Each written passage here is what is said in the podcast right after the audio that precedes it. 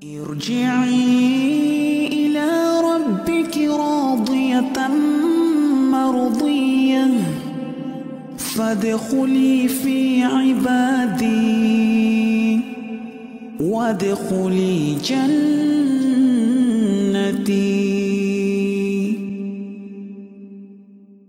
Naam, kami persilakan Ustaz untuk memulai kajian. Tafadhol Ustaz. بسم الله الرحمن الرحيم السلام عليكم ورحمة الله وبركاته. الحمد لله نحمده ونستعينه ونستغفره ونعوذ بالله من شرور أنفسنا وسيئات أعمالنا. من يهد الله فلا مضل له ومن يضلل فلا هادي له. أشهد أن لا إله إلا الله وحده لا شريك له وأشهد أن محمدا عبده ورسوله. وصفيه وخليله وخيرته من خلقه صلوات الله وسلامه عليه وعلى آله ومن سار على نهجه إلى يوم الدين أما بعد بارك الله فيك hadirin sekalian yang menghadiri kajian online kita pada malam hari ini Alhamdulillah Allah masih beri kita kesempatan untuk berjumpa secara online melaksanakan salah satu ibadah yang mulia yaitu talabul ilm dan kita ini adalah pertemuan yang ketiga ya uh, bisa diingatkan terakhir kita membahas kaidah yang keberapa ya Terakhir kita menjelaskan kaidah yang kedua Ustaz. kedua sudah selesai ya, berarti kita masuk Ya, ke kaidah kita masuk yang ketiga dan keempat. Baik. Uh, kaidah yang ketiga adalah berkaitan dengan Sebentar,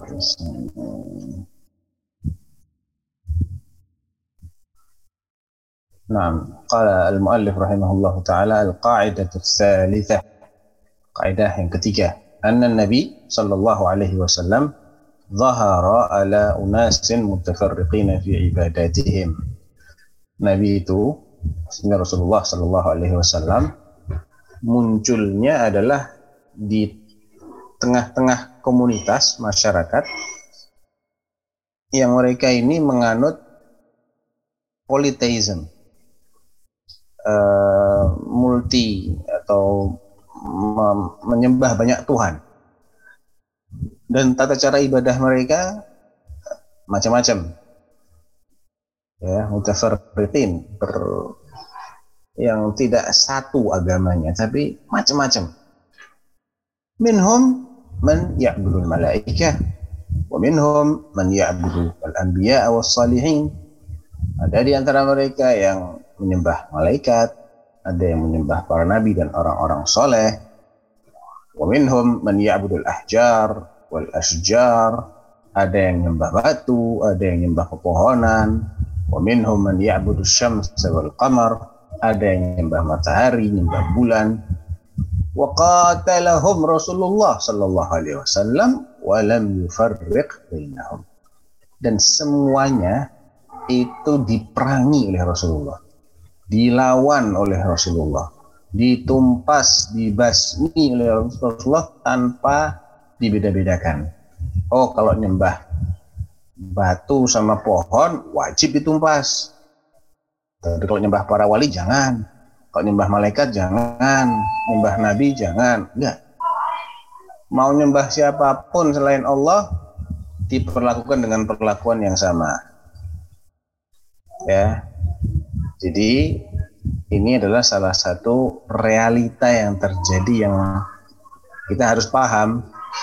Nabi nggak pilih kasih dalam menyikapi orang-orang yang menyembah selain Allah. Siapa pun yang disembah, apa pun yang disembah selain Allah, semuanya diperangi oleh Nabi. Nah, ini kan statement. Kalau tidak ada dalilnya, nggak wajib kita ikuti. Karena perkataan ulama itu ini adalah salah satu yang diyakini kebenarannya oleh setiap penuntut ilmu aqwalul ulama yustadallu laha la yustadallu biha perkataannya para ulama itu untuk bisa diterima itu perlu dicarikan dalil yang menguatkannya, yang mendukungnya. Karena dia itu tidak menjadi dalil dengan sendirinya. Saya ulang ya, ucapan alim, ucapan seorang berilmu atau sejumlah orang yang berilmu itu tidak menjadi dalil dengan sendirinya. Dia harus bisa dibuktikan dulu kebenarannya dengan dalil yang sudah ada, baru kita terima perkataan itu. Sekarang kita akan melakukan perkataan Syekh Muhammad bin Abdul Wahab ini dengan cara yang sama. Ya, jangan mentang-mentang kalau yang bicara Syekh Muhammad bin Abdul Wahab mesti langsung kita telan mentah-mentah. Kita terima tanpa kita minta dalil. Enggak. Siapa pun yang bicara kita harus minta bukti. Apa argumentasi Anda? Nah, dan beliau ngajarin kita begitu dalam kitab ini dan dalam semua kitabnya beliau mengajarkan kita untuk bicara agama pakai dalil ya. Seperti yang saya senang sekali adalah motonya dari sahabat ilmu Darmais. Bicara ilmu tanpa hawa nafsu. Taib. Sekarang apa nih dalilnya wahai Syekh Muhammad bin Abdul Wahab? Anda kok bisa mengatakan seperti itu? Beliau jawab, "Wad-dalilu qauluhu ta'ala wa qatiluhum hatta la takuna fitnatun wa yakuna ad-dinu lillah." Surat Al-Baqarah 193.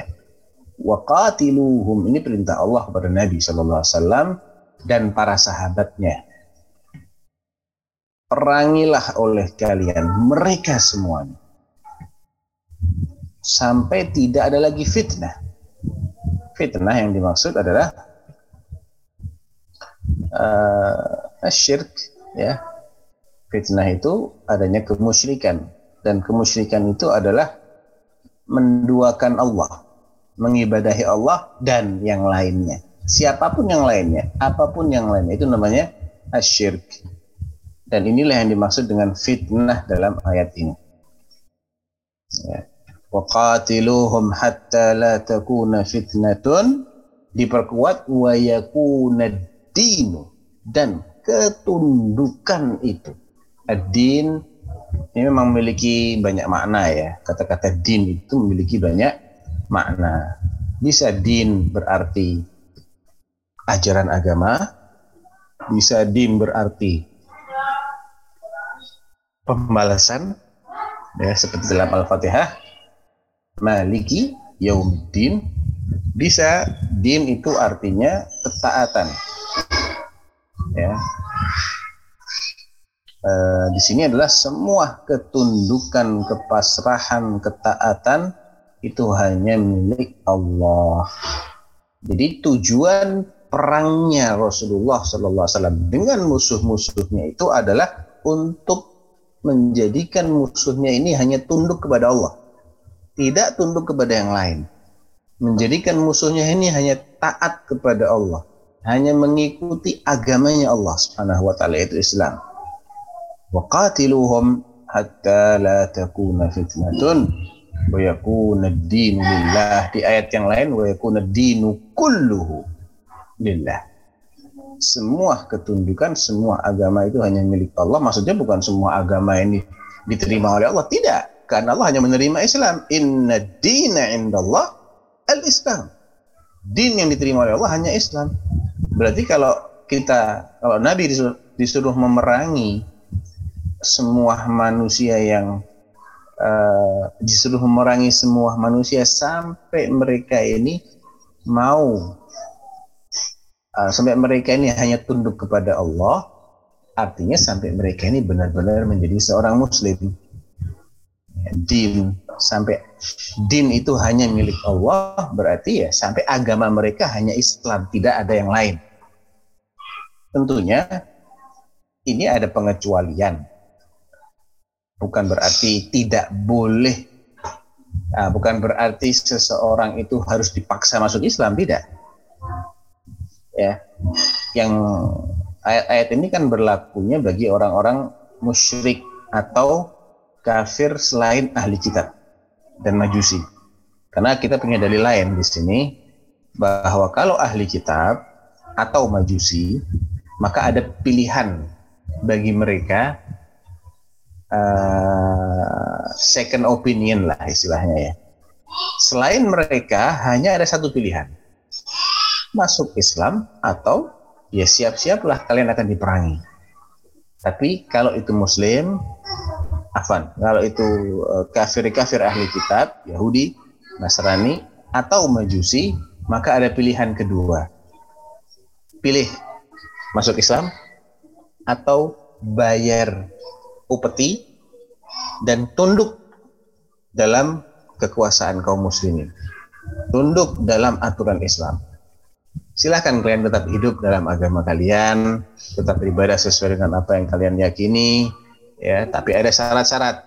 Boleh hidup di negeri Islam, boleh, nggak ada masalah. Tapi tidak boleh menyebarkan agama kalian, karena agama kalian adalah kebatilan yang tidak direstui oleh Islam. Tidak boleh menghina sesuatu yang dihormati oleh kaum muslimin baik nabinya, ajaran agamanya, tidak boleh mengganggu kaum muslimin, tidak boleh mem, apa namanya menampakkan sikap-sikap yang itu mengungguli kaum muslimin. Ini semua adalah aturan Allah Subhanahu wa taala. Apa kata Allah? Wala tahinu wala tahzanu wa antumul a'launa in kuntum mu'minin.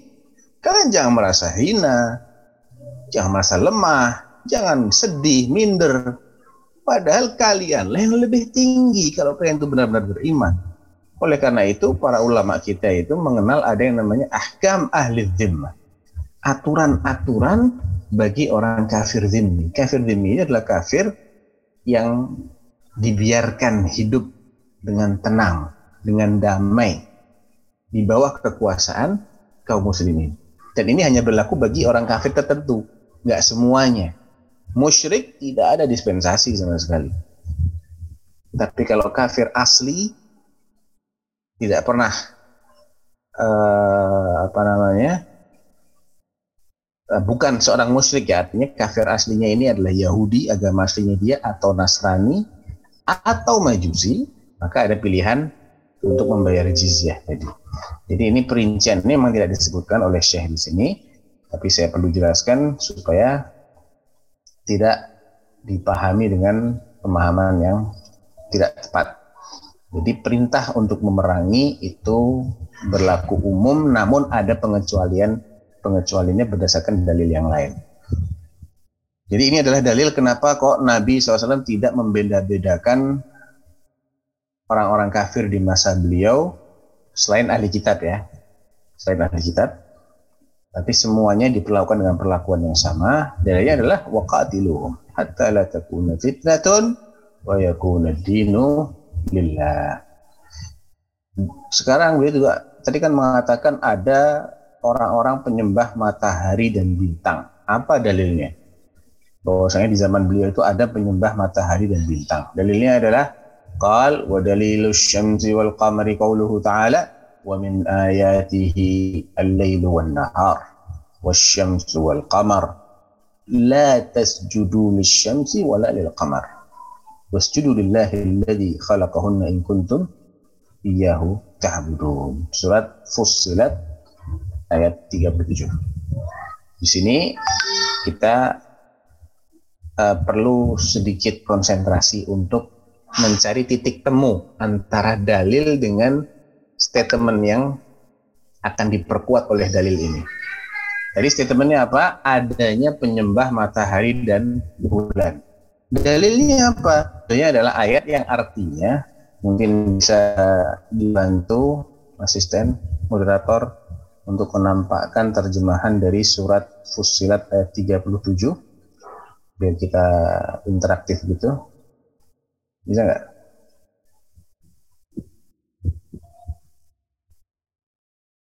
Nah. Baik. Ini backgroundnya hitam bukannya. Oke. Okay. Uh, dan sebagian dari tanda-tanda kekuasaannya, kekuasaan Allah ialah malam, siang, matahari, dan bulan. Janganlah bersujud kepada matahari dan jangan pula bersujud kepada bulan. Ya. Jadi ayat ini isinya apa? Larangan untuk bersujud kepada matahari ataupun bulan. mafhumnya ada nggak di zaman itu orang yang bersujud kepada matahari dan bulan? Coba jawab. Ada larangan, ini menunjukkan adanya orang-orang yang melakukan seperti itu. Makanya turun larangan. Supaya apa? Supaya larangannya nggak sia-sia. Karena kalau yang dilarang itu memang nggak pernah ada, berarti larangan ini sia-sia. Loh, ini larangan ditujukan kepada siapa? Gitu loh. Mafhum ya? Dan tidak mungkin ada kalamullah yang sia-sia. Perintah yang tidak ter, tidak jelas arahnya atau larangan yang nggak jelas arahnya itu nggak mungkin. Jadi kalamullah ini ter, terjaga dari hal-hal yang sifatnya sekedar omongan yang tidak ada realitanya atau tidak jelas arahnya itu nggak mungkin.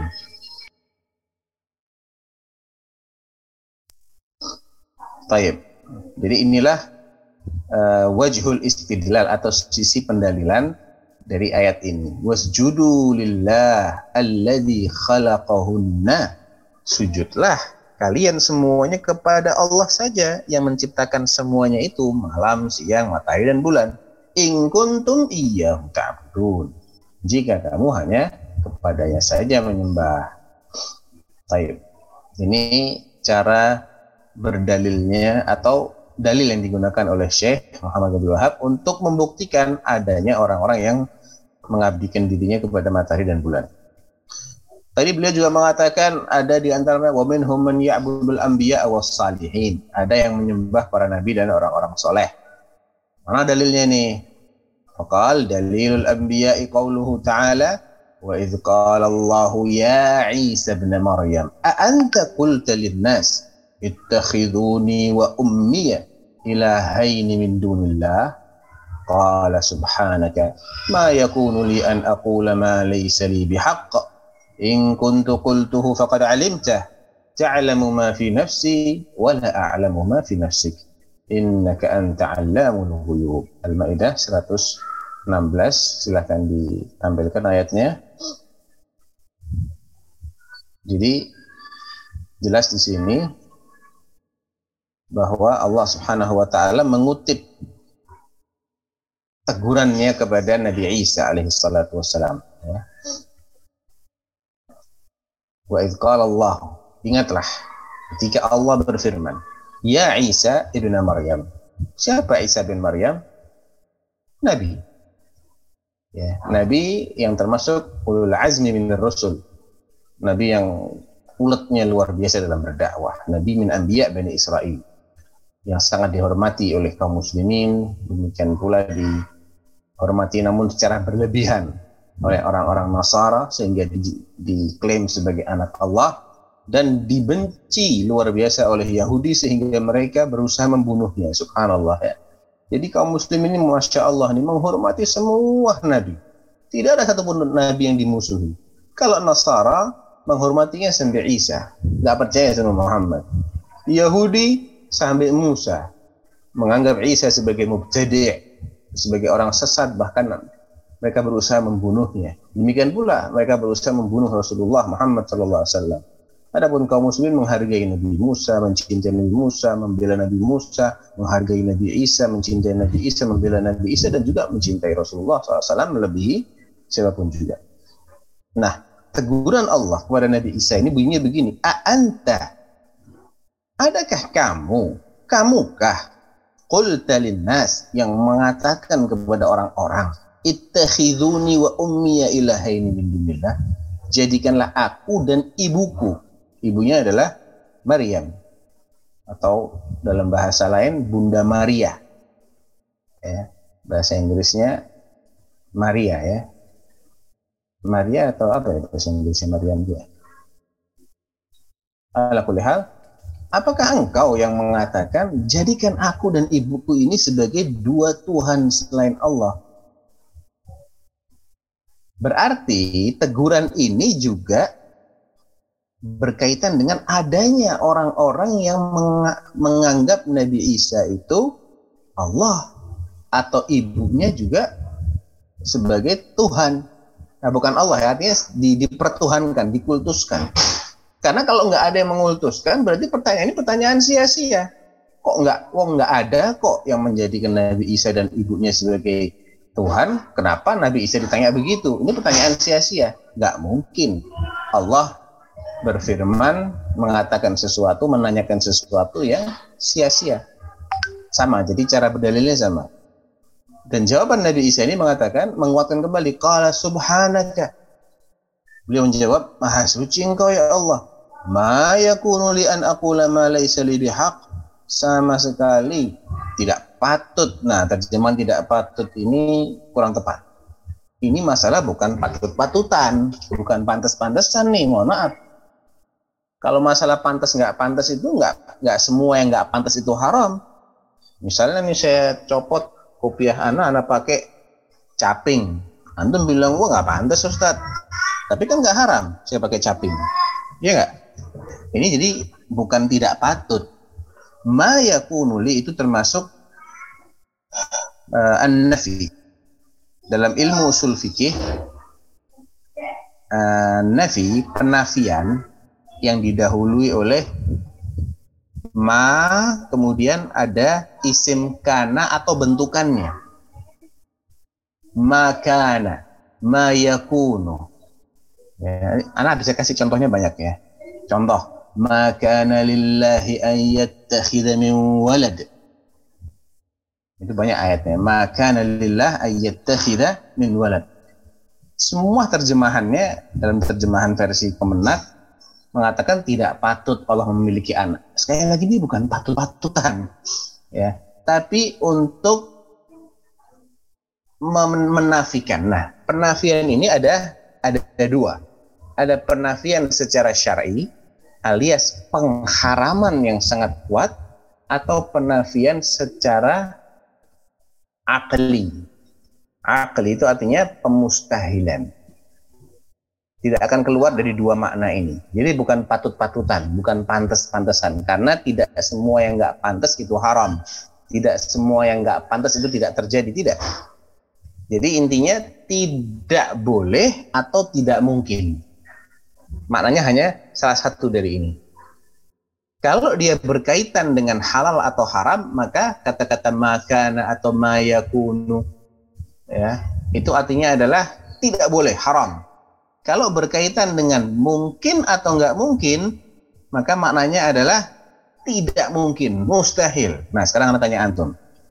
Makanali au ma yakunu li an aqula ma laysa li bihaq. Ini artinya apa? Tidak boleh aku mengatakan sesuatu yang uh, apa? bukan hakku ataukah tidak mungkin aku mengatakan sesuatu yang bukan hakku? Jawabannya adalah tidak boleh aku mengatakan sesuatu yang bukan hakku. Kalau secara mungkin atau atau tidak mungkin mungkin, tapi ini bukan ke arah sana. Arahnya adalah boleh atau nggak boleh. Nabi Isa tahu ini telarangan keras seorang nabi kok ngajak orang lain untuk menyekutukan dirinya dengan Allah? Ini haram ya. Tapi kalau Allah mungkin nggak Allah punya anak? Ya jawabnya tidak mungkin Allah punya anak. Maka nalillah ayyattakhidha min walad. Bukan masalah boleh nggak boleh Allah nggak ada yang bisa ngatur. Nggak ada yang bisa ngatur Allah nggak ada yang bisa ngelarang-larang Allah. Jadi maknanya adalah mungkin Allah punya anak jawabnya tidak mungkin Allah punya anak. Di sini ma yakunu li an aqula ma laysa li bihaq tidak boleh sama sekali aku mengatakan sesuatu yang bukan hakku bukan wewenangku ya ini mengajak orang-orang untuk member, menganggap dirinya maupun ibundanya sebagai Tuhan selain Allah ini sesuatu yang sangat terlarang In kuntu qultuhu faqad alimta. Kalaulah aku memang pernah mengatakannya ya Allah, pasti engkau telah mengetahuinya. Ta'alamu ma fi nafsi wa la a'lamu ma fi nafsik. Engkau mengetahui apa yang ada pada diriku, tapi aku tidak tahu apa yang ada pada dirimu. Innaka anta allamul ghuyub. Jadi wajhul istidlalnya adalah sama seperti wajhul istidlal masalah sebelumnya yaitu adanya orang-orang yang nyembah matahari maupun bulan. Ayat ini juga menunjukkan adanya orang-orang yang nyembah Nabi Isa atau nyembah Bunda Maria. Kalau Nabi Isa, maka berarti ini membuktikan kebenaran statement beliau. Ada yang nyembah Nabi. Kalau Bunda Maria ini membuktikan kebenaran statement beliau ada yang nyembah orang soleh karena ibunya beliau itu bukan nabi tapi orang soleh dan otomatis nabi juga orang soleh. Jadi semua nabi pasti orang soleh tapi tidak semua orang soleh adalah nabi. Nah kembali ke matan.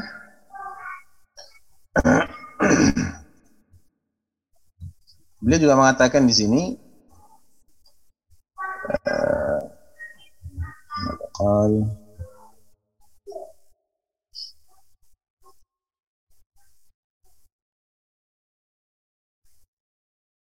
Wadalilu as-salihin Berkuat lagi ya. Kalau ambiyaknya itu beliau berdalil dengan ini dan di situ juga ada sebetulnya dalil tentang adanya orang yang menyembah orang-orang soleh beliau perkuat lagi. Sekarang yang khusus orang-orang soleh.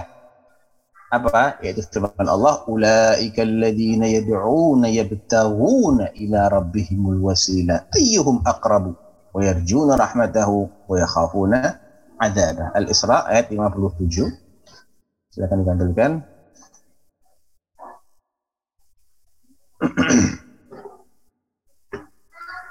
Surat Al-Isra ayat 57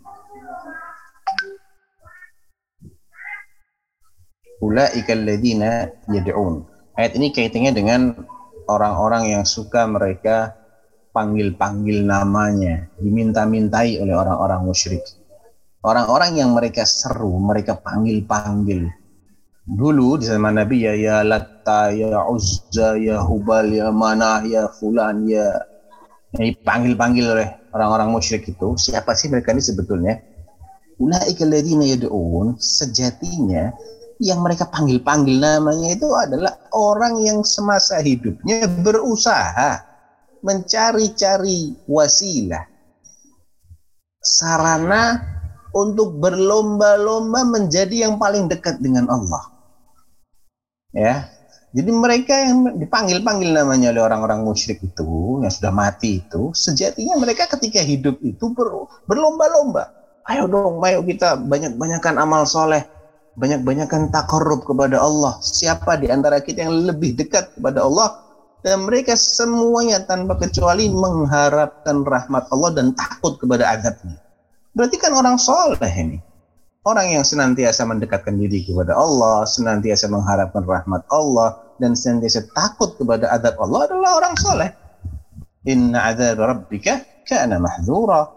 Sesungguhnya azab Tuhanmu adalah sesuatu yang harus ditakuti. Nah, ini jelas menunjukkan bahwa orang soleh itu dijadikan sebagai sesembahan oleh sebagian manusia dan mereka ada di masa Rasulullah Sallallahu Alaihi Wasallam. Taib. Wa dalil orang soleh seperti itu. Kemudian wa dalilul ahjar wal asjar Beliau tadi mengatakan ada yang nyembah batu, ada yang nyembah pohon. Mana dalilnya? Qal qauluhu ta'ala afara'aytumul lata wal uzza wa manata thalithata al-ukhra. Nah, lat, uzza, manah. Ini nama tiga berhala di antara sekian banyak berhalanya orang musyrik Quraisy. Quraisy maupun yang lain. Yang pertama adalah Al-Lat. Alat itu simbolnya adalah batu. Ya. Al-Uzza juga batu. Manah juga batu. Tapi batu itu sendiri bukan aslinya yang dimaksudkan adalah batu enggak. Batu ini hanyalah replika. Aslinya mereka adalah orang-orang saleh. Lat itu julukan alladzi yaluttus sawi, orang yang suka membuat adonan bubur.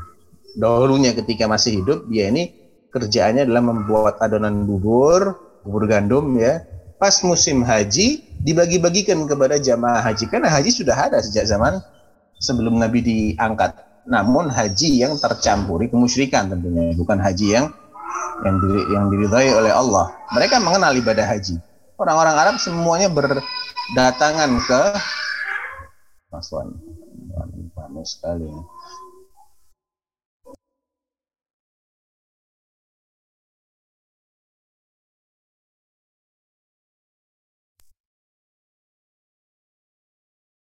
Jadi mereka ini sejatinya adalah orang-orang yang dahulunya itu orang-orang baik ya. Ketika mereka mati, dibuatlah replika atau simbol. Simbolnya ada yang berupa batu, ada yang berupa pohon. Nah ini, ini dalil yang berupa batu dulu disebutkan oleh beliau.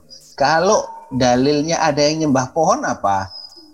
Wa hadithu Abi Waqidin al Dan dalilnya adalah hadisnya hadis yang diriwayatkan oleh sahabat yang bernama Abu Waqid Al-Laythi. Abu Waqid Al-Laythi ini radhiyallahu anhu adalah salah satu sahabat yang baru masuk Islam setelah penaklukan kota Makkah tahun 8 Hijriah di bulan Ramadan. Tidak lama berselang setelah penaklukan kota Makkah, ada sekitar 2000 orang yang masuk Islam. Ya, instan itu. Tapi mereka baru masuk Islamnya, belum begitu kenal dengan ajaran-ajaran Islam dan belum 100% lepas dari sisa-sisa kejahiliahan. Ya. Kita simak hadisnya. Kala apa kata Abu Waqid? Kharajna ma'an Nabi sallallahu alaihi wasallam ila Hunainin. Kami pernah berangkat bersama Nabi menuju desa Hunain untuk perang itu ya, untuk melawan beberapa kabilah yang masih belum mau masuk Islam. Ada Bani Thaqif, ada Hawazin, banyak gitu di sana. Apa kata Abu, Abu Waqid? Wa nahnu hudatsa'u ahdin bi kufrin dan terus terang kami itu ketika itu baru aja lepas dari kekafiran. Belum begitu kuat Islam kami. Belum paham bener nih akidahnya seorang muslim itu seperti apa. Belum, malum baru masuk Islam. Belum banyak belajar. Walil musyrikin sidratun. Perhatikan ini. Di masa itu orang-orang musyrik itu memiliki sebuah pohon sidr, pohon bidara Sidratun itu mufrad dari sidr, pohon bidara. Bagaimana sikap mereka kepada pohon bidara ini? Ya'kufuna indaha. Mereka beriktikaf di sekitar bersemedi, berdiam diri. Mungkin bahasa lainnya bertapa gitu ya. Wa yanutuna biha aslihatahum. Di samping itu mereka juga menggantungkan senjata-senjata mereka di dahan-dahan dan uh, tangkai pohon bidara itu. Apa tujuannya?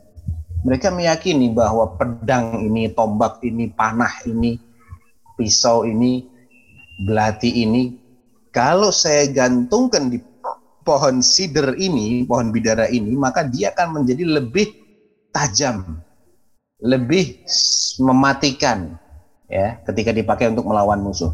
Oleh karena itu mereka tabarruk dengan pohon sidr. Dan ini adalah bentuk kemusyrikan. Ya, etikaf di situnya adalah ibadah yang ditujukan kepada selain Allah, ini juga syirik.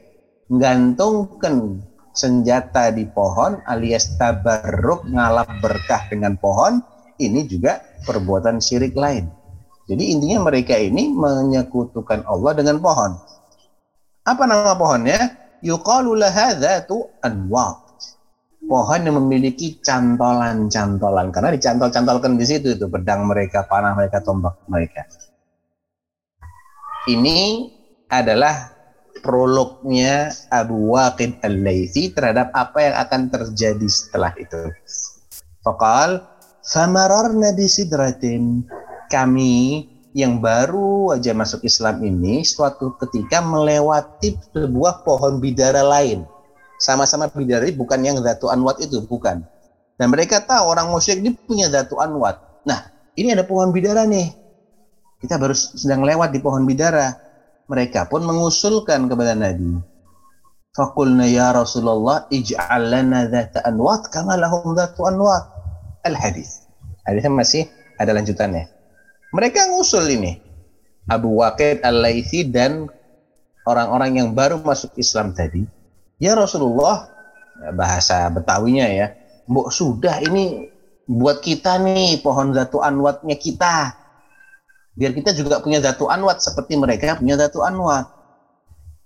Nah, ketika mendengar usulan mereka ini, Nabi langsung takbir. Allahu Akbar. Qultum walladhi nafsi biyadihi kama qalat banu Israel Musa ij'al lana ilahan kama lahum aliha. Allahu Akbar. Kok usulan kalian itu persis ke, seperti usulannya Bani Israel kepada Musa? Jadikan untuk kami se suatu sesembahan seperti punya mereka itu tuh Musa. Kurang aja nih Bani Israel nih. Jadi Al-Quran Allah menceritakan wajawazna bi Bani Israel al-bahra. Itu di surah apa ya? Mana carikan dulu bentar.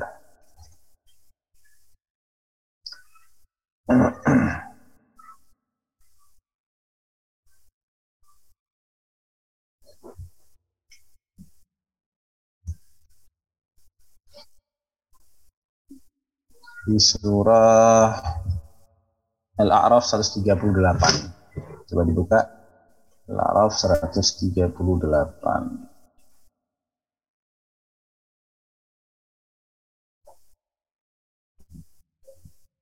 Nomor 7, surat nomor 7. Tuh, diurutin aja. Nah. 138.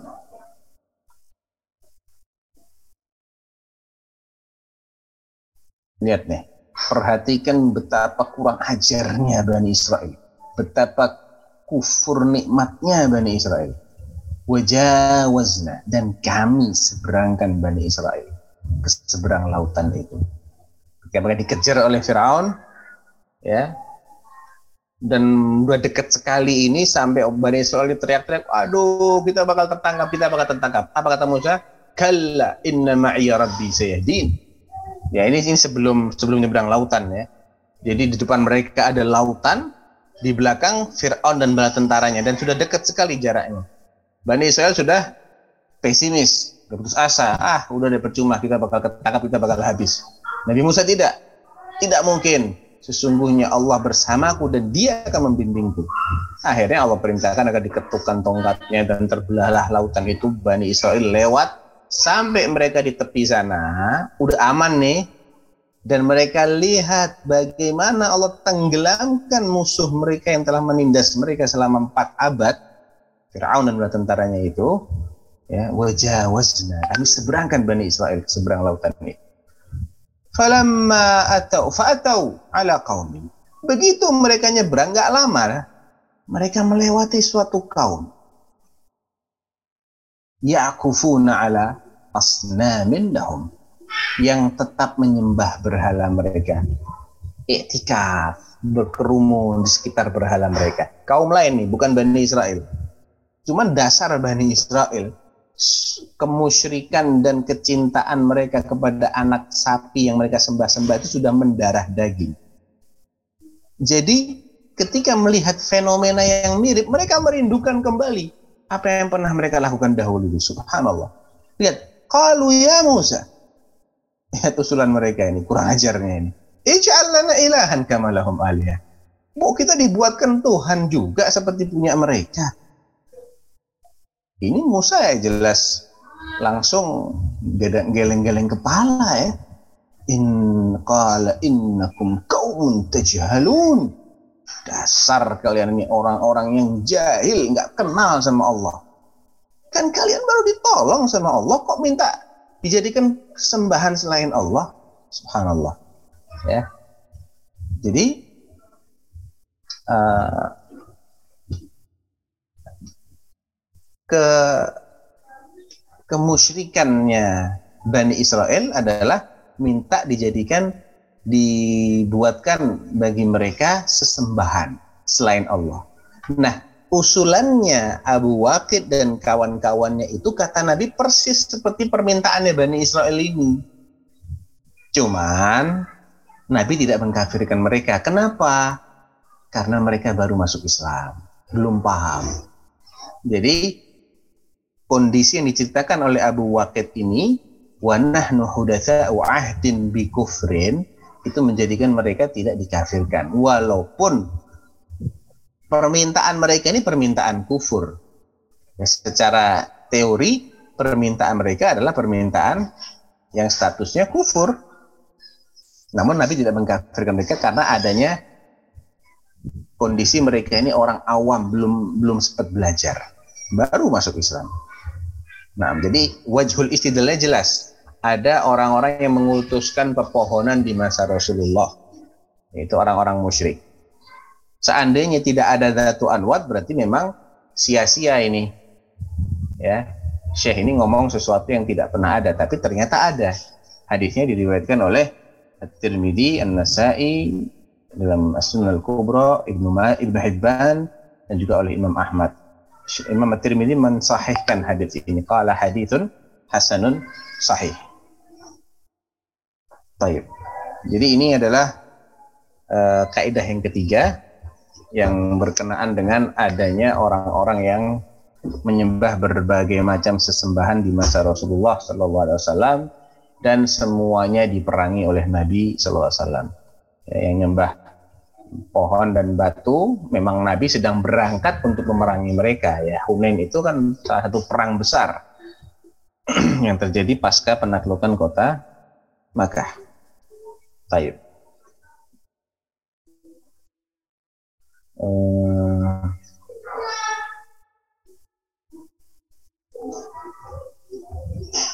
jadi kalau hari ini ada orang-orang yang menganggap beda antara orang yang minta kepada patung dengan orang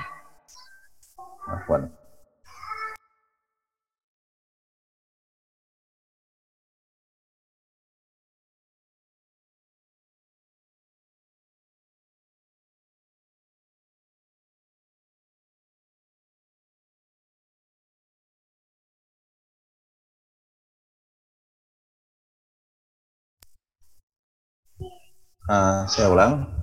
Kalau sekarang ada orang-orang yang mengatakan misalnya, jangan dong samakan kami dengan orang-orang musyrik di masa Nabi. Mereka kan nyembah berhala, jelas-jelas patung disembah. Kalau kami kan cuma datang ke kuburannya wali fulan, kiai fulan, habib fulan, apa pun lah julukannya ya, syekh fulan.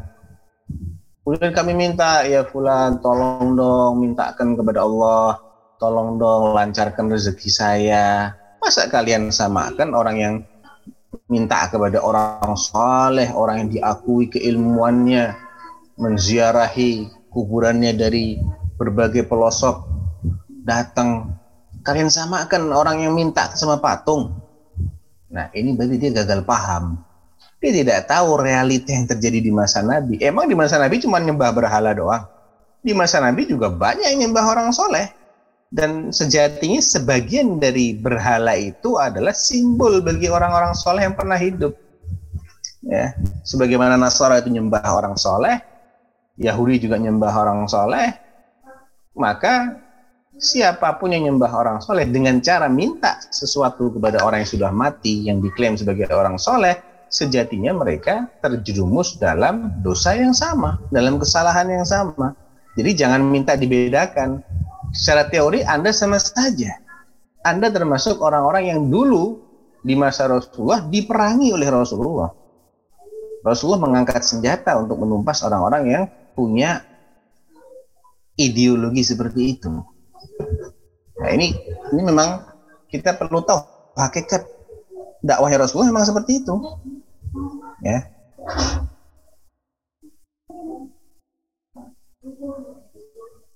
Jadi Islam menganggap satu hukumnya. Mereka ini semua sama. Musyrik, musyrik semua. Dan kalau musyrik itu statusnya sama. Innalladzina kafaru min ahlil kitab wal musyrikin. Ya, orang-orang yang kafir dari ahli kitab maupun musyrikin itu fi jahannam.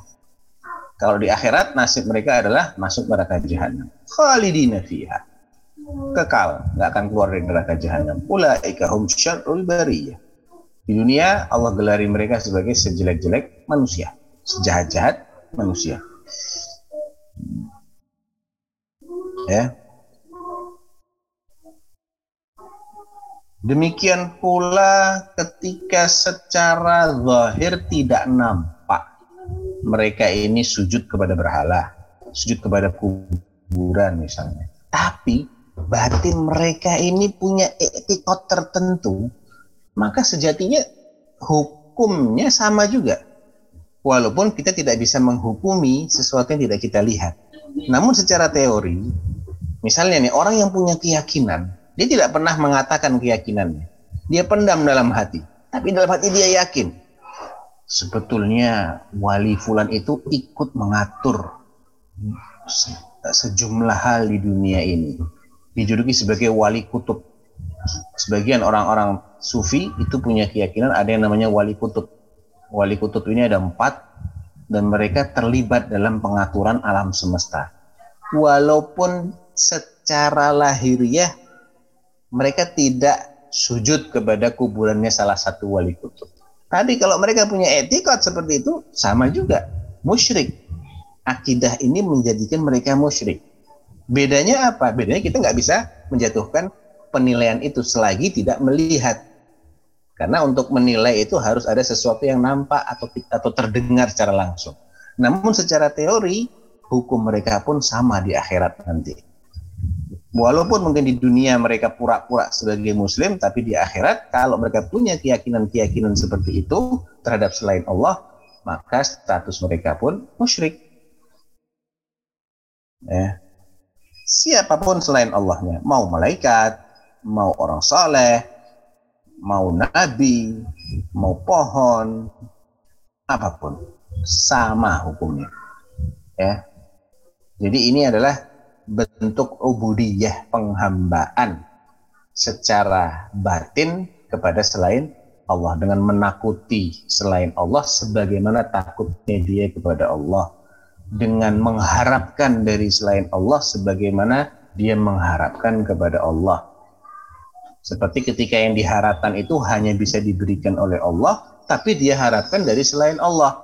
Jatuhlah dia dalam kepada peribadatan secara hati, secara batin kepada selain Allah. Atau dia mencintai selain Allah seperti dia mencintai Allah. Tentunya dengan cara-cara yang melahirkan sikap takarub kepada selain Allah Contohnya orang-orang musyrik itu cinta sama berhalanya. Sampai-sampai mereka tawaf ngelilingin berhala di samping ngelilingin Ka'bah. Makanya berhala taruh di sekitaran Ka'bah. Jadi selain mereka ngelilingin Ka'bah sebagai bentuk pengabdian mereka kepada Allah, mereka ngelilingin berhalanya juga. Ini jatuhnya syirik. Mereka bersumpah menyebut nama Allah sebagai bentuk pengagungan mereka kepada Allah, kecintaan mereka kepada Allah, dan juga menyebut namanya berhala. Wallati wal Uzza kata orang musyrik. Demi Lata demi Uzza. Wahubal demi Hubal. Mereka juga kadang mengatakan wallah demi Allah juga. Nggak mau hanya bilang wallah. Karena apa? mereka cinta sama berhala. Mereka juga ada kecintaan juga sama Allah. Cuma nggak sah cintanya sama Allah. Karena ada penduaan di sini. Jadi hati-hati tidak semuanya itu boleh kita cintai dengan cara yang sama. Hati-hati tidak semuanya juga boleh kita takuti dengan cara yang sama. Ya, semuanya boleh kita harapkan dengan cara yang sama. Ada harapan-harapan yang dibenarkan. Ada kecintaan yang dibenarkan. Ada rasa takut yang dibenarkan. Namun ada rasa takut yang menjatuhkan kepada kemusyrikan. Ada kecintaan yang menjatuhkan kepada kemusyrikan. Ada harapan yang menjatuhkan kepada kemusyrikan. Ya. Tergantung sebagai uh, dengan cara apa dia mengharapkan atau mencintai atau takut tadi. Taib. nah, itu barangkali beberapa poin yang bisa Anda jelaskan seputar kaidah yang ketiga ini ya. Dan kalau kita perhatikan kondisi kaum muslimin di masa ini yang mempersekutukan Allah dengan orang-orang yang mereka yakini sebagai para aulia, orang-orang yang sudah mati dalam kubur, yang kuburannya itu dibangun sedemikian megah, dijadikan sebagai ajang ziarah, nggak pernah sepi, ya, bahkan mengalahkan Masjidil Haram dan Masjid Nabawi. Masjidil Haram di masa pandemi sepi, tapi kuburan mereka ada dekat rumah saya ini nggak sepi ada juga pengunjungnya subhanallah ya, subhanallah saya lihat sendiri bagaimana kuburan itu dikunjungi hatta di masa pandemi padahal haji di dihentikan. Umroh juga di stop. Hampir dua tahunan, ah, setahun lebih lah. Jadi ini, ini realitas, saya tidak mengada-ada. Ini realitas. Tempatnya juga dekat di, dengan rumah saya. Tempat lain juga mungkin seperti itu kondisinya. Mereka ini tawajuh, menghadapkan dirinya, menggantungkan harapannya kepada aulia yang sudah mati dalam kubur itu mereka sebut-sebut namanya, mereka minta-mintain, mereka khusyuk ketika ibadah di dekat kuburan. Melebihi khusyuknya mereka kalau ibadah di masjid. Subhanallah. Ngajinya di kubur, zikirnya, goyang-goyang itu, khusyuknya itu kadang lebih daripada kalau ketika mereka ada di masjid. Ya.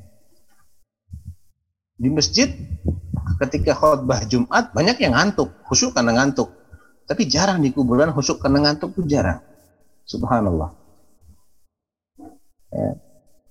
Ini semuanya adalah fenomena-fenomena yang sebetulnya sudah dijumpai di zaman Nabi Shallallahu Alaihi Wasallam dan itulah paganisme sejati yang berbeda hanyalah objeknya bentuk objeknya tapi hakikatnya adalah paganisme penyembahan kepada berhala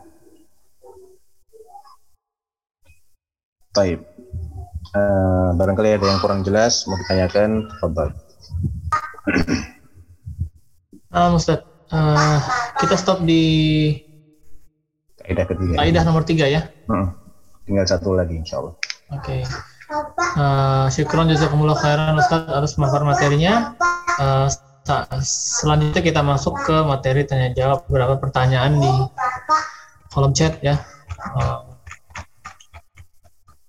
Sebenarnya saya juga mau nanya sih Ustaz mengenai um, apakah mengapa kejadian-kejadian seperti ini ya seperti dia berulang masyarakat berulang kali melakukan hal-hal yang sudah terjadi sudah pernah terjadi pada masa Rasulullah apakah ini suatu uh, fitrah atau memang godaan setan yang berulang Ustaz?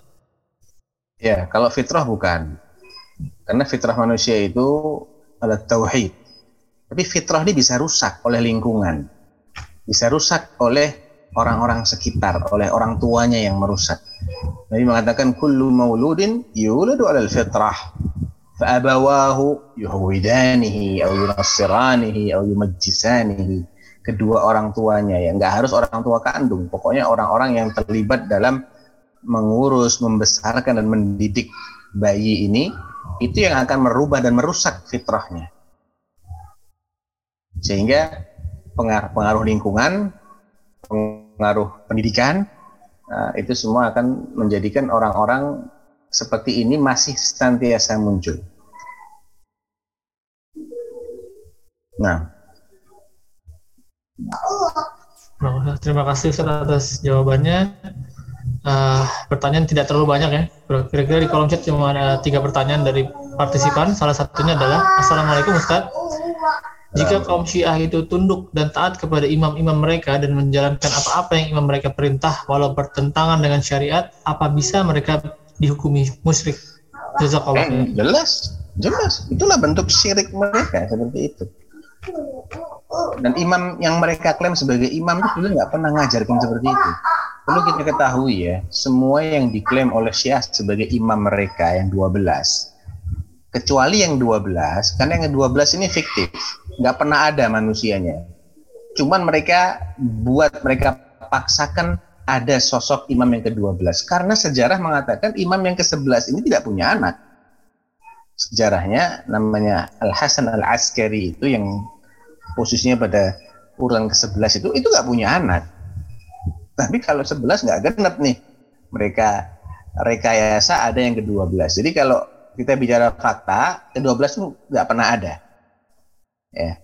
Jadi 1 sampai 11 itu sebetulnya adalah orang-orang baik, orang-orang ahlu sunnah semua.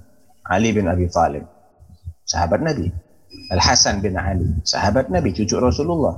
Al-Husain bin Ali, sahabat Nabi, cucu Rasulullah. Itu ya tiga imam pertama. Berikutnya semuanya adalah keturunannya Husain. Ali Zainal Abidin, termasuk tokoh tabi'in terkenal. Orang saleh, ahli hadis, ahli ibadah. Kemudian Muhammad bin Ali anaknya Ali Zainal Abidin namanya Muhammad yang dijuluki dengan Al-Baqir karena dia ini bisa menggali ilmu-ilmu. Bakir al-bakar al-ilm, digali ilmu, dibilang al-bakir. Orang orang berilmu tinggi. Ahlus sunnah. Anaknya Muhammad al-Bakir adalah Ja'far. Ja'far bin Muhammad. Yang dijuluki dengan As-Sadiq. Ini juga imamnya Ahlus Sunnah juga. Dia Ahlus Sunnah semua, nggak pernah punya akidah Syiah sama sekali. Anaknya Ja'far ini namanya Musa. Yang ketujuh ya, Musa bin Ja'far yang dijuluki Al-Kazim. Artinya apa Al-Kazim itu? Yang pandai menahan emosinya. Ini orang soleh juga. Anaknya Musa adalah kalau nggak salah Ali namanya. Ali bin Musa yang juluki Ar-Ridha. Walhasil saya nggak apal semua, tapi intinya sampai yang ke-11 ini semuanya orang-orang ahlu sunnah sebetulnya. Tapi orang Syiah ini memang pendusta. Mereka ini merekayasa kebohongan-kebohongan, tidak pernah ada statement seperti itu dari imam-imam mereka. Dan yang paling banyak dicatut namanya dan dibuat kedustaan atas namanya adalah Ja'far bin Muhammad As-Sadiq yang dijuluki dengan Abu Abdullah. Dalam kitab-kitab Syiah qala Abu Abdullah. Qala Sadiq. Abu Abdullah itu semuanya bohong itu rata-rata. Riwayat-riwayat yang dusta. Tapi mereka meyakini itu sebagai kebenaran.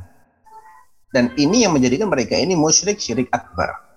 Dan hari ini penyembah berhala terbesar pemuja kubur paling sesat adalah orang-orang Syiah Rafidhah.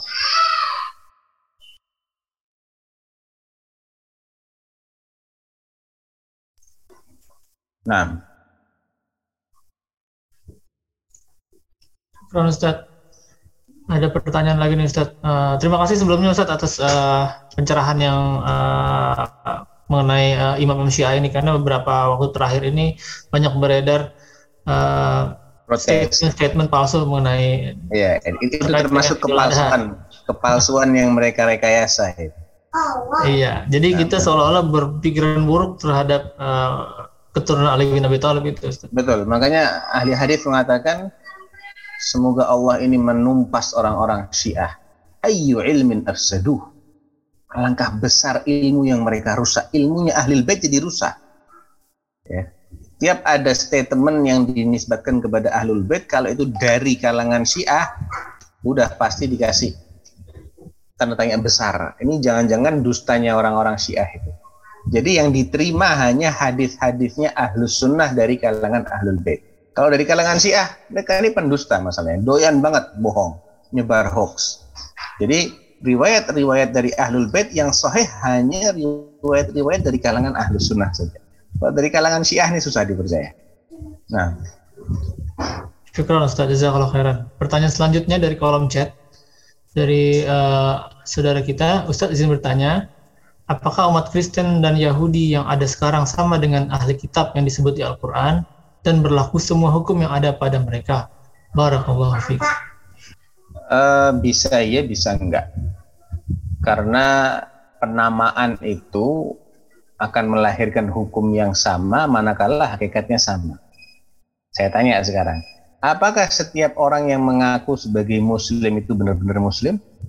berlaku hukum-hukum seorang muslim atas dirinya semata-mata karena KTP-nya agamanya Islam atau dia saya muslim ataukah kita lihat Anda ini sesuai dengan prinsip-prinsip dasar Islam nggak keyakinan Anda ideologi Anda ibadah Anda tentunya kan harus sesuai juga gitu loh Islam ini bukan klaim yang bisa di uh, catut oleh sembarang orang, demikian juga al-Yahudiyah wa Nasraniyah. Hari ini banyak orang-orang yang mengaku sebagai Yahudi dan Nasara, tapi hakikatnya mereka orang ateis. Mereka tidak terikat sedikit pun dengan ajaran Yahudi maupun Nasrani. Tentunya kalau seperti itu, dan itu banyak di Eropa dan di Amerika, bahkan bisa dikatakan 50% Eropa dan Amerika itu ateis sisanya ngakunya sebagai ahli kitab tapi entah sejauh mana ke ketersesuaian antara klaim mereka dengan ajaran ahli kitab sendiri. Oleh karena itu dalam misalnya dalam boleh nggak wanita ahli kitab kita nikahi? Boleh tapi ada dua syarat. Pertama dia beneran ahli kitab loh.